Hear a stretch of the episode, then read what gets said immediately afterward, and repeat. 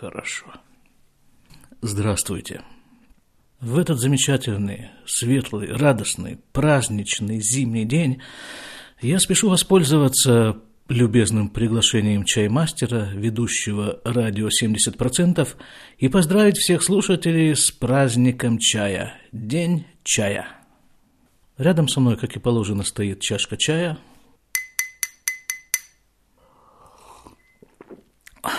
Хорошо.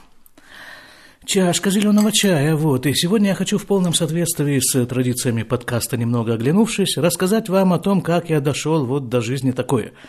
Что я сижу в Израиле возле микрофона в наушниках с чашкой зеленого чая и записываю программу для радио 70%. Ну, кто бы мог предположить такое еще лет хотя бы 30 назад – вот мы сейчас туда и немного оглянемся. Ваше здоровье. Итак, чай в моей жизни. В детстве, я помню, был некий напиток. Нет, я помню, в детстве на столе, вот на том красноярском столе, где он и стоял, в Красноярске, был на нем некий такой чайничек маленький, назывался он заварочный чайник. Там были изображены такие шарики, такие цветные. Ну, чайники менялись время от времени, но какой-то рисунок вот запомнился мне почему-то вот этот, с цветными шариками.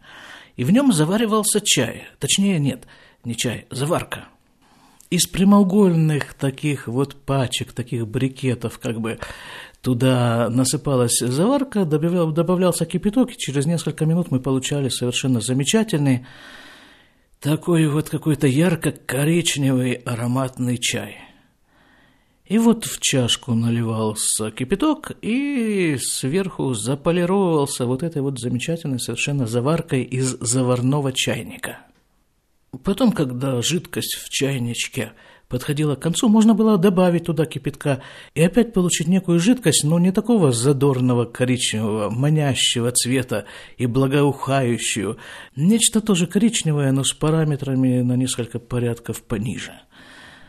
Наверняка можно было добавить туда и третий раз кипяток в этот самый чайник и выжать его уже до конца. И вот тут мне приходит в голову воспоминания – Правда, это было уже попозже. Это было, когда я учился где-то курсе на втором, примерно третьем, Красноярского государственного медицинского института.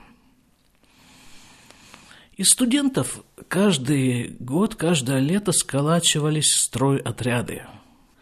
Не знаю, существует ли сейчас такое понятие «стройотряд». И еще меньше знаю, зачем это было нужно в то время, но партийная дисциплина поджимала. И вот э, стройотряд, да, в медицинском институте был очень популярный такой стройотряд проводников поездов. Заранее, где-то за полгода, если не больше, проводился отбор, нужно было предъявить медицинские справки, потом была учеба несколько месяцев, там ребята учились. Я как-то не попал почему-то в этот отряд, хотя хотел, довольно-таки хотел, но не попал. И вот когда все это, все это вот они проходили, эти студенты, где-то к лету после экзаменов, а, а минуточку, каникулы у нас были, наверное, месяца два, два с небольшим. И вот этих, из вот этих вот месяцев нужно было месяц, если не больше, угробить, скажем прямо, на стройотряд. Ну, давайте вернемся поближе к чаю, то есть к проводникам. Проводники, как известно, в их обязанность входит разносить чай, по вагону, раздавать его пассажирам в таких, вот я помню, стеклянных тонких стаканчиках с подстаканниками. Вот я уже лет сколько, наверное, сколько живу в Израиле, столько я не видел этих вот подстаканников. Хотя любопытная была штучка. И вот эти вот ребята, которые возили пассажиров в поездах, потом они делились впечатлениями, когда мы уже собирались после летних каникулов, начиналась учеба, они делились впечатлениями о своих поездках. И кроме множества-множества самых разнообразных впечатлений, чем, собственно, этот отряд проводников и манил студентов поработать в нем, были впечатления о чае. Так вот, чай, насколько я понял, помню, Э, в воспоминаниях этих э, проводников был двух видов – медицинский и технический. Что это все значило на практике? Это значило экономия заварки. А с целью сэкономить заварку и оставить чаю всю ту же, ну хотя бы в какой-то степени приближающуюся к нормальному чаю окраску, э, вот в этот вот чай добавлялась э, либо сода, и тогда чай назывался технический, либо немножко марганцовки, и тогда чай именовался медицинским. Ну, а пассажиры все это принимали внутрь.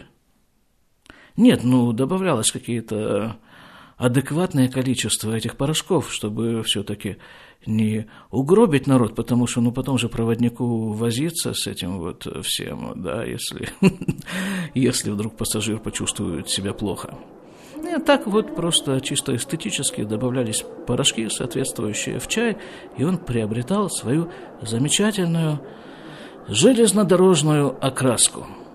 А в свете вышесказанного становится совершенно очевидным, о чем пел в те времена Борис Гребенщиков.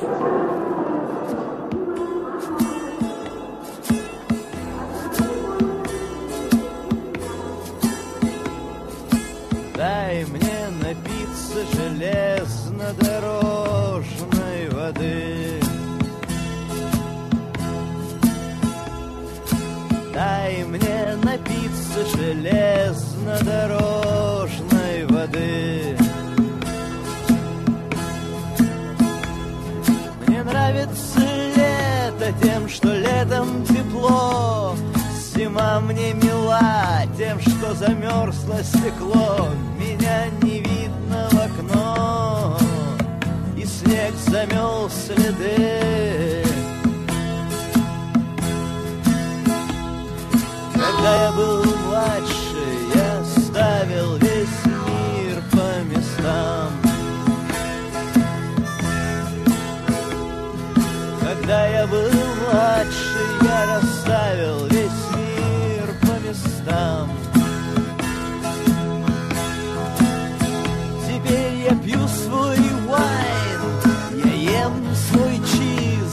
качусь по наклонной, не знаю вверх или вниз. Я стою на холме, не знаю, здесь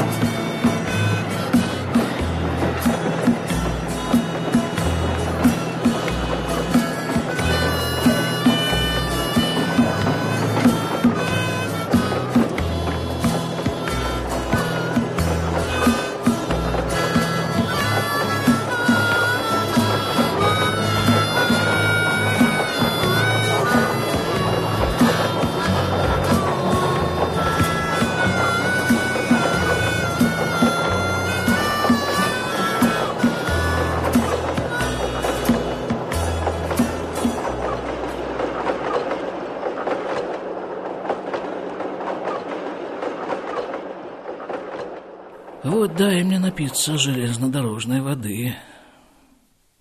Почему я, собственно, упомянул Бориса Кригбенщикова, а не кого-нибудь другого, и как это связано с чаем, я расскажу чуть попозже.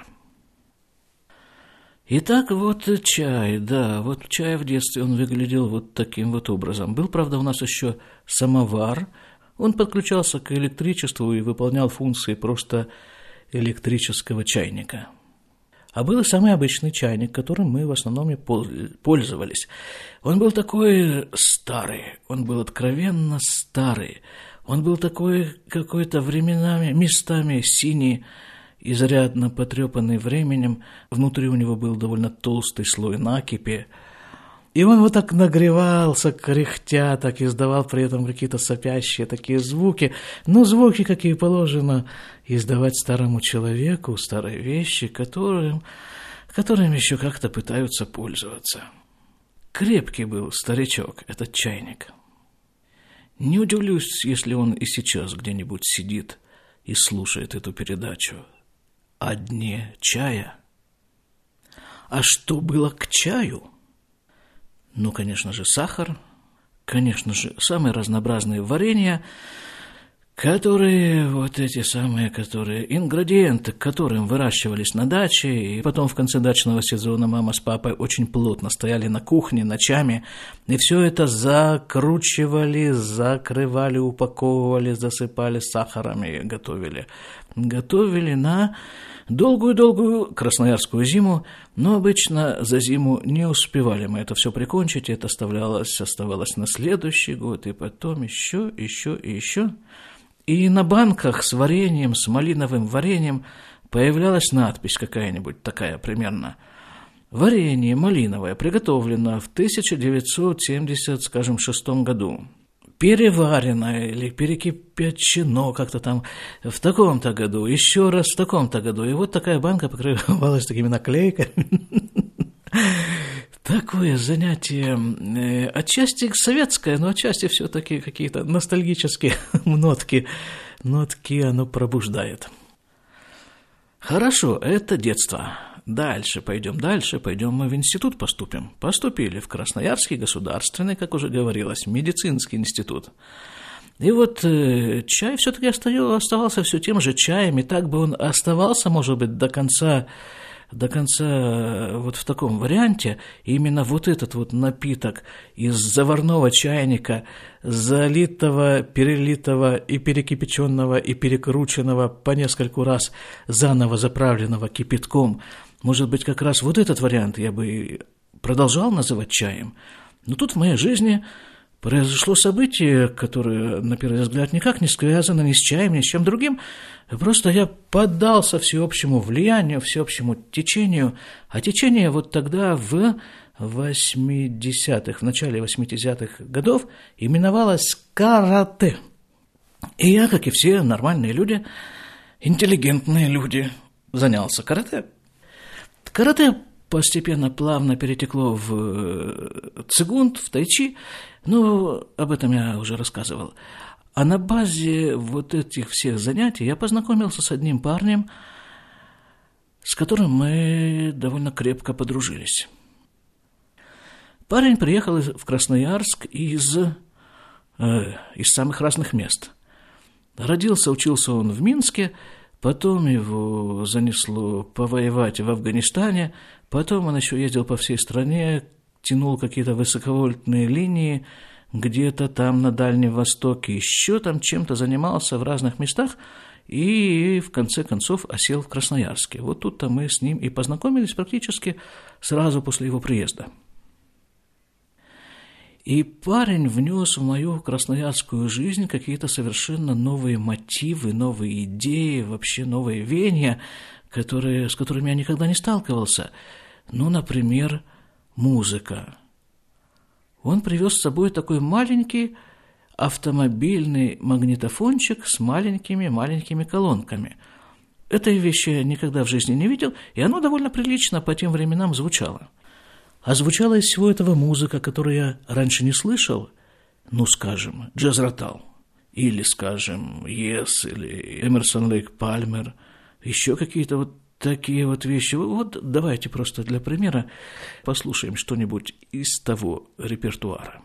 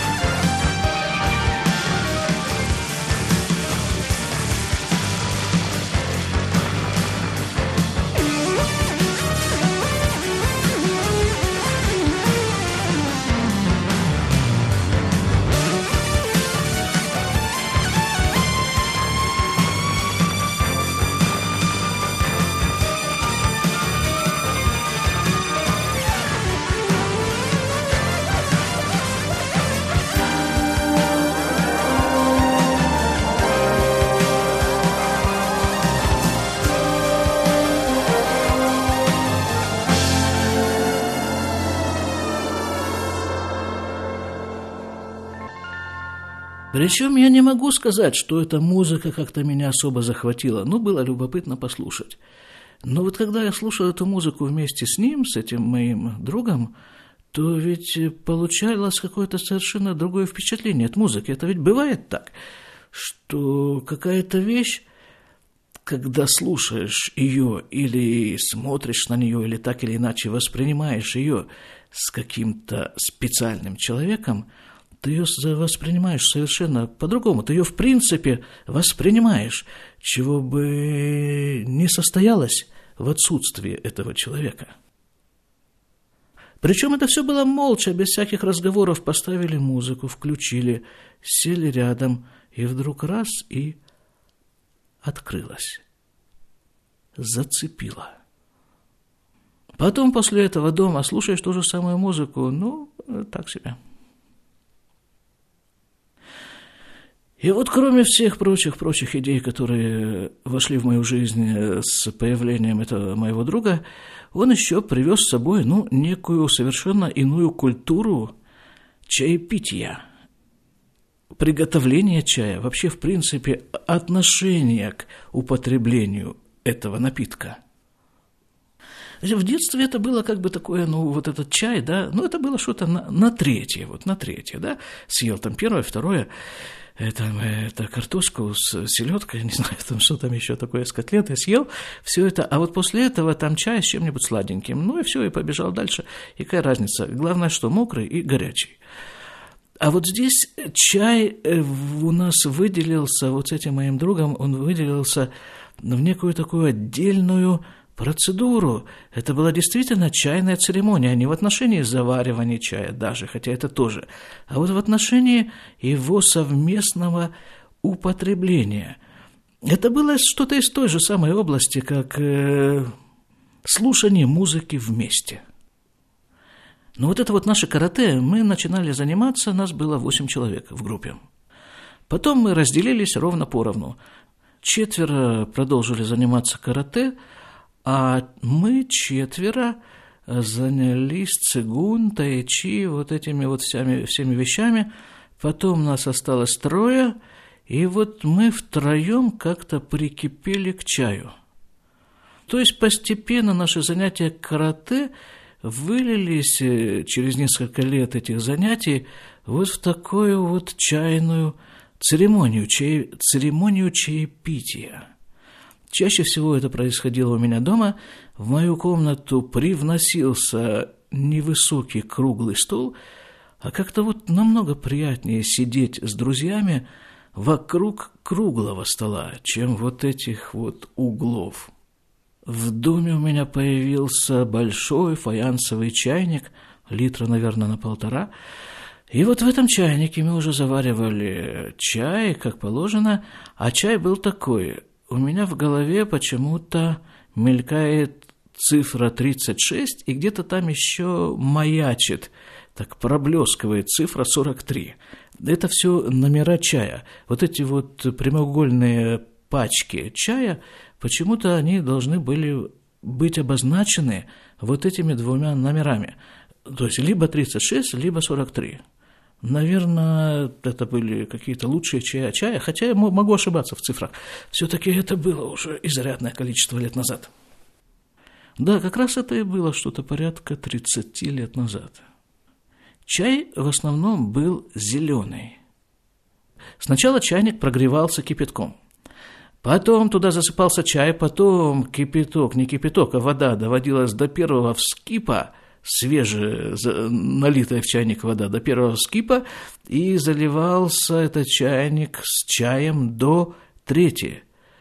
А потом, э, в общем, это повторялось три раза, сначала треть, потом две трети, потом полный чайник, и потом еще через некоторое время его нужно было женить, то есть вылить э, какую-то небольшую порцию чая из чайника в чашку и потом залить обратно ее уже через крышку, так повторить то ли два, то ли три раза.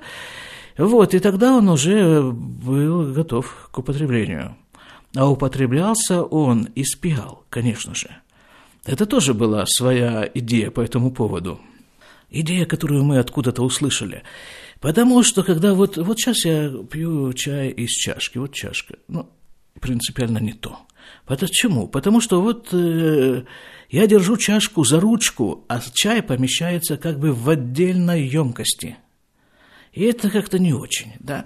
Вот есть некоторые нюансы, которые э, что-то все-таки определяют. Потому что вот когда в руке, в ладони держишь пиалу, то получается, что чай ты держишь прямо в ладони, и ты его пьешь из ладони. Есть в этом что-то, есть. И вот мы выпивали какие-то литры, какие-то цистерны этого чая. Эта нагрузка на канализацию в нашей квартире очень возрастала в эти часы. И, собственно, что? Разговаривали. Разговаривали вот о том, о чем э, не разговаривают люди. Ну, как-то не принято. Ну, вот э, в Красноярске, я помню, тех времен, там как-то люди, ну, о чем они разговаривали, встретившись? Ну, привет, ну, как дела? И начинались тут жалобы. Вот так дела, и так дела, и совсем плохо дела, и... А будет еще хуже дела. Вот такие были примерно разговоры, насколько их помню. Или там говорили о работе, или о хоккее, о политике, вот о чем-то таком, а о каких-то настоящих вещах, вот, вот это была цель наших встреч и наших чаепитий, пробраться через все эти груды хоккеев и политики всего-всего, все, через все эти напластования, вот куда-то туда, вглубь, к настоящему. Ну и наши занятия тайчи тоже весьма этому способствовали. Это практически, вот, да, вот заварили мы эту вот э, цистерну чая, поставили на стол, плюс мед, мед или там еще какие-нибудь там орешки, что-нибудь такое, вот на этот круглый стол уселись вокруг стола и потекла. И потекла беседа, разговор, что-то сказал кто-то, кто-то что-то добавил, что-то еще, еще, еще. И чай, конечно же, в этом играл не последнюю роль. К чаю добавлялось и по, по мере возможности, это все тот же самый Игорь, назовем его имя все-таки в эфире, Игорь. Собственно, там вот был я, и были два Игоря. Так вот, один из них, вот тот Игорь, который приехал из Минска, он еще какие-то идеи тут э, привносил. Появлялась там иногда в аптеке раздобытая бутылочка маленькая настойки радиолы розовой. Это добавлялось в пиалу, несколько капель, и это добавляло, весьма добавляло атмосферы к этому действу. А даже сейчас это просто ну, невозможно себе представить. Вот сидят э, трое довольно взрослых людей вокруг круглого стола, пьют литрами чай, часами сидят возле этого стола и разговаривают, разговаривают, разговаривают. Но это же просто роскошь. А роскошь заключается в том, что опять-таки разговаривают они и пьют они, и собрались они, и сели они вот за, этой круг, за этот круглый стол только для того, чтобы подобраться максимально близко вот к этой самой сути и понять, а что все-таки происходит в жизни. А в жизни, в той жизни, которая текла за стенами этой комнаты, началась перестройка, началась гласность, что совсем свело на нет какое бы то ни было желание выходить из этой комнаты. И вот тут вот вместе с этим совсем, вот на какой-то волне этого зеленого чая э, во все вот это в наше существование вплыл Борис Гременщиков. Танцуем всю ночь Танцуем весь день, в эфире опять одна дребедень, но это не зря. Хотя, может быть, не всначай, гармония мира не знает границ сейчас. Мы будем пить чай. Прекрасный ты, достаточный я, наверное, мы плохая семья, но это не зря. Хотя, может быть, не невзначай, гармония мира не знает границ сейчас. Мы будем пить чай.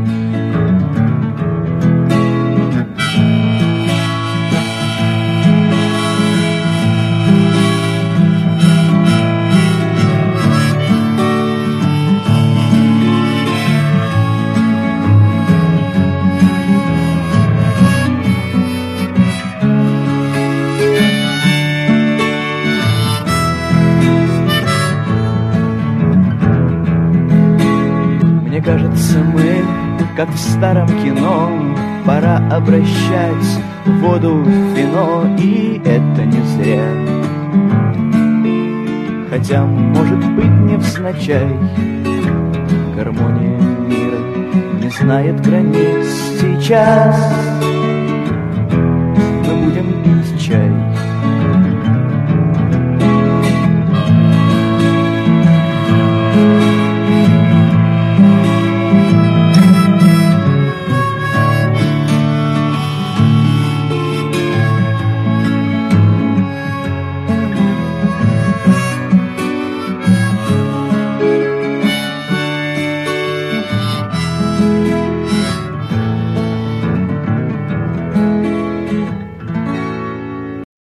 парней, по-моему, даже не из э, этих вот двоих моих, э, как их назвать-то, есть собутыльники, а есть э, сочаевники, что ли. Так вот, не, кто-то там другой принес кассету, еще не было кассет даже, нет, кассеты уже были. Но, по-моему, вот эта первая запись Гребенщикова, которая у нас появилась, она была на вот эти 525-метровой катушке. И я его послушал, ничего не понял. И потом еще послушал, и опять ничего не понял. И потом что-то начало доходить меня вот из того, что он поет, где-то с какого-то, я даже не знаю, с какого раза. Но сам тот факт, что я прослушал вот это количество раз – пока до меня все-таки не начало что-то доходить из песен Гребенщикова, говорит о том, что с самого начала меня что-то зацепило в этих песнях. И вот эти песни тоже, они нас как бы помогали нам продвигаться вот к тому вот самому главному в жизни, что, что обязательно в ней существует, но очень сильно замаскировано. На каком-то этапе мы открыли для себя э, Почему-то у нас он назывался в Красноярске, по-моему, бурятский чай или плиточный чай. Вот такие действительно плитки сантиметров, наверное, 5 толщиной. И, ну, размерами плитка, не знаю, сколько там, сантиметров 40, наверное, на, на сколько-нибудь. Вот такие плитки. Это были просто ветки, листья какие-то там, какого-то растения, которые говорили, что соответствующие народности заваривают и считают совершенно не лишним бросить туда кусок баранины в тот же самый заваренный чай и заварить это уже по-человечески. Вот, и мы это все употребляли без баранины, ну, тоже вполне себе было вполне симпатично. Был еще один случай такой довольно специфический – употребление чая. Это было, это было в, где-то там же, в 80-х годах. Я как-то так вот случилось, что я поехал врачом с командой альпинистов из Красноярска. В, мы поехали сначала в Самарканд, там э, забрались куда-то там высоко в тренировочный лагерь. Из этого тренировочного лагеря были вылазки, потом оттуда мы поехали дальше в Памир-Алай. И вот, вот такое было двухнедельное путешествие. Так вот там, вот там, вот э, в этом тренировочном лагере, там эти самые же живут, кто, кто там, э, узбеки, да? Самарканд, это, да, Узбекистан, потому что мы сначала прилетели в Ташкент, а потом поехали в Самарканд. Так вот, да, узбеки. И вот такие узбеки, у которых э, стада, овцы, там эти все, собаки, которые их охраняют. Так вот, выяснилась такая любопытная подробность. Это все дело было летом, где-то в июле. А в это время трава там внизу, вот там внизу, под горой, скажем так, она уже желтая, ее там практически нет, и овца, овцам этого недостаточно. Значит, чего делают эти самые владельцы стад, стад, стадов, стад, вот эти владельцы, они кочуют вместе с зеленой травой. Значит, внизу трава высыхает, они поднимаются в горы. Высыхает там, они поднимаются еще выше. Причем не просто у них такие вылазки однодневные, там расстояния-то большие. Чего же овец-то утомлять? Значит, они там живут. Вот там, где зеленая относительно трава, пригодная для пищи овец.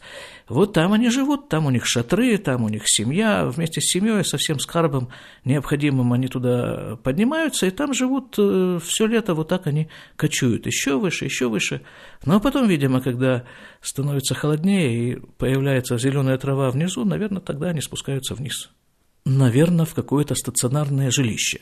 Ну и вот там мы это были, там, где мы были с командой альпинистов это было достаточно высоко, и там э, были вокруг нас вот эти вот шатры этих самых вот э, владельцев этих овец, овцы владельцев. И вот как-то приходит э, такой вот мужик к нам в лагерь и говорит, врача надо – ну, он знал, что у альпинистов обязан, э, должен быть врач в команде. Врача, говорит, надо. Где врач? Ну, позвали меня, да. Он говорит, пойдем, у меня там что-то дочке плохо, пойдем посмотришь. Пошли. Заводит он меня в эту палатку, шатер, какая там палатка. Там, наверное, размер где-нибудь трехкомнатной квартиры. И так все тоже довольно стационарно оборудовано. У них там э, вот эти стойбища временные, они там э, просто нужно прийти и растянуть тент, а все остальное уже на месте. Пришли мы в этот шатер, девочка, да, действительно, девочка, там лет 12, желтая вся такого желтого цвета девочка, я ее посмотрел там, потрогал печень у нее, там что-то болезненное, увеличенное. Ну, думаю, скорее всего, это воспаление, гепатит, симптомы соответствуют, говорю папаше, мол, это надо ввести ее куда-то в больницу, болеет девочка. Ладно, говорит, хорошо, повезем как-нибудь, когда будет возможность. А пока давай чай пить. И вот, вот, такое, вот так происходило это чаепитие. Мы сидим с ним, он глава семейства, да, он принимает гостя, меня, то есть гость-врач, на высоте, там, не знаю, скольки-то сотен тысяч метров. Вот сидим мы с ним э, на циновках каких-то там на полу, и столик такой, не помню точно, был ли там вообще столик, или это все стояло тоже на какой-то отдельной скатерти на полу. Стоял, стоял там чайник с зеленым чаем, и стояли там пиалы, и вот сахар, да? Вот сахар это был не, тот, не те кусочки рафинированного сахара, которые встречались в Красноярске, а это было какой-то такой плотный, такой Кусок сахара он в этой пиале торчал из чая, как айсберг, и как айсберг он постепенно подтаивал и сообщал вот тому небольшому количеству чая, которое там еще, которому оставалось место в пиале, некий сладкий вкус. И вот, э, да, и мы сидим с ним, двое мужчин за столом, беседуем, стандартный такой азиатский разговор, кто ты такой, как тебя зовут, э, сколько тебе лет, откуда приехал, папа, мама, как, семья, туда-сюда. Это, кстати, это, кстати, вот там очень постоянно вот эти разговоры затеваются. Идешь там себе по какой-нибудь тропинке, по которой, ну, наверняка уже не ступала нога человека, непонятно уже сколько времени. И думаешь, ну ты один тут вообще, не во всей вселенной, ну, по крайней мере, вот в этом вот закутке. Нет, сидит возле тропинки человек – неопределенного возраста, вида, статуса, и вообще непонятно, человек ли, и совершенно уже непонятно, сколько лет, тысячелетий он здесь сидит. Ну и пробегаешь мимо, как положено на своей городской скорости, и слышишь, что так за спиной, э, там что-то зовет, в общем, зовет, подходишь, чего? Он говорит, ты что бежишь-то? Ты что торопишься-то? Куда торопишься? Зачем торопишься? Нельзя торопиться. Не надо торопиться. Садись. Ну, садишься. И начинается опять. Кто ты, откуда ты, сколько тебе лет, как тебя зовут, папа, мама, туда-сюда, жена, дети, там, это, это. То же самое в э, Чайхане, да, я тоже там бывал в Чайхане, э, в Самарканде. Совершенно подсаживаешься к какому-то столику, ну, просто потому, что места больше нет. Подсаживаешься со своим чайничком, и опять начинаются вот эти вот разговоры, там люди-то годами там живут, наверное, не выходят из этой чайханы, опять начинается папа, мама, как зовут, сколько лет, где живешь. Вот, так вот и здесь тоже. Вот этот вот неторопливый, такой неспешный азиатский разговор у нас происходит на высоте какой-то очень большой, в шатре с овцевладельцем. Да, И вот мы с ним, двое мужчин, сидим, разговариваем, а его жена тем временем сидит где-то там поодаль, метрах, наверное, в двух-трех от стола, и внимательно смотрит, у нее там своя пиала, и она вот так внимательно смотрит, что там происходит. И как только у нас в пиалах заканчивается чай, она тут же на коленках так довольно сноровисто так проворно подбирается, и из чайника наливает нам с ним э, еще чай, и опять отползает туда, на свое женское место, и сидит там. Ну, а мы с ним продолжаем, как дела, как здоровье, как папа, как мама. Вот такая еще была чайная церемония.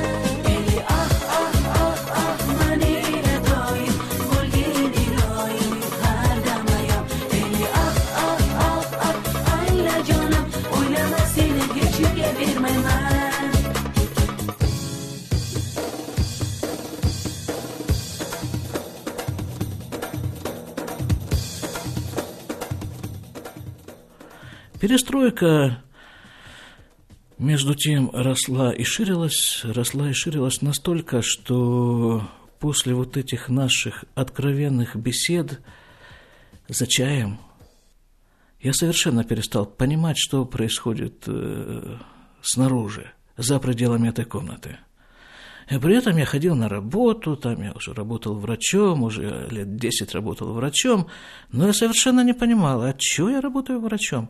И чего я такое лечу, чего я тут вообще делаю, чего это вообще, о чем вообще люди говорят? О чем они говорят, эти люди? И какое это имеет отношение к чему бы то ни было вообще и к тому, что происходит в этой нашей чайной комнате?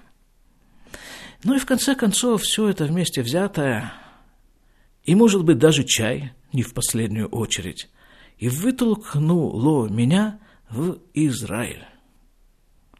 Потому что жить э, вот в этом во всем было ну, невозможно.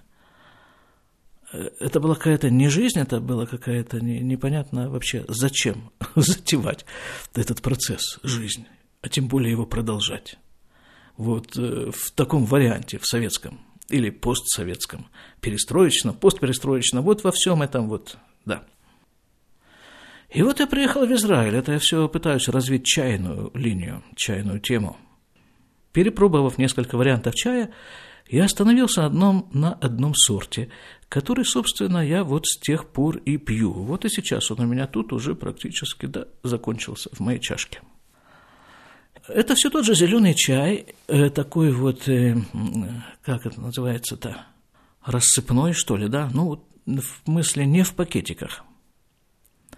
Зеленый чай фирмы Высоцкого. Очень симпатичный чай, и Такая у него специфическая зеленая коробка. Вот, продавцы обычно удивляются, да, говорят, зеленый чай, так вот, ты вот этот имеешь в виду, да, показывают мне на пакетике. Я говорю, не-не-не, вот тут, вот, вот тут. Бедюк, да, точно вот тут.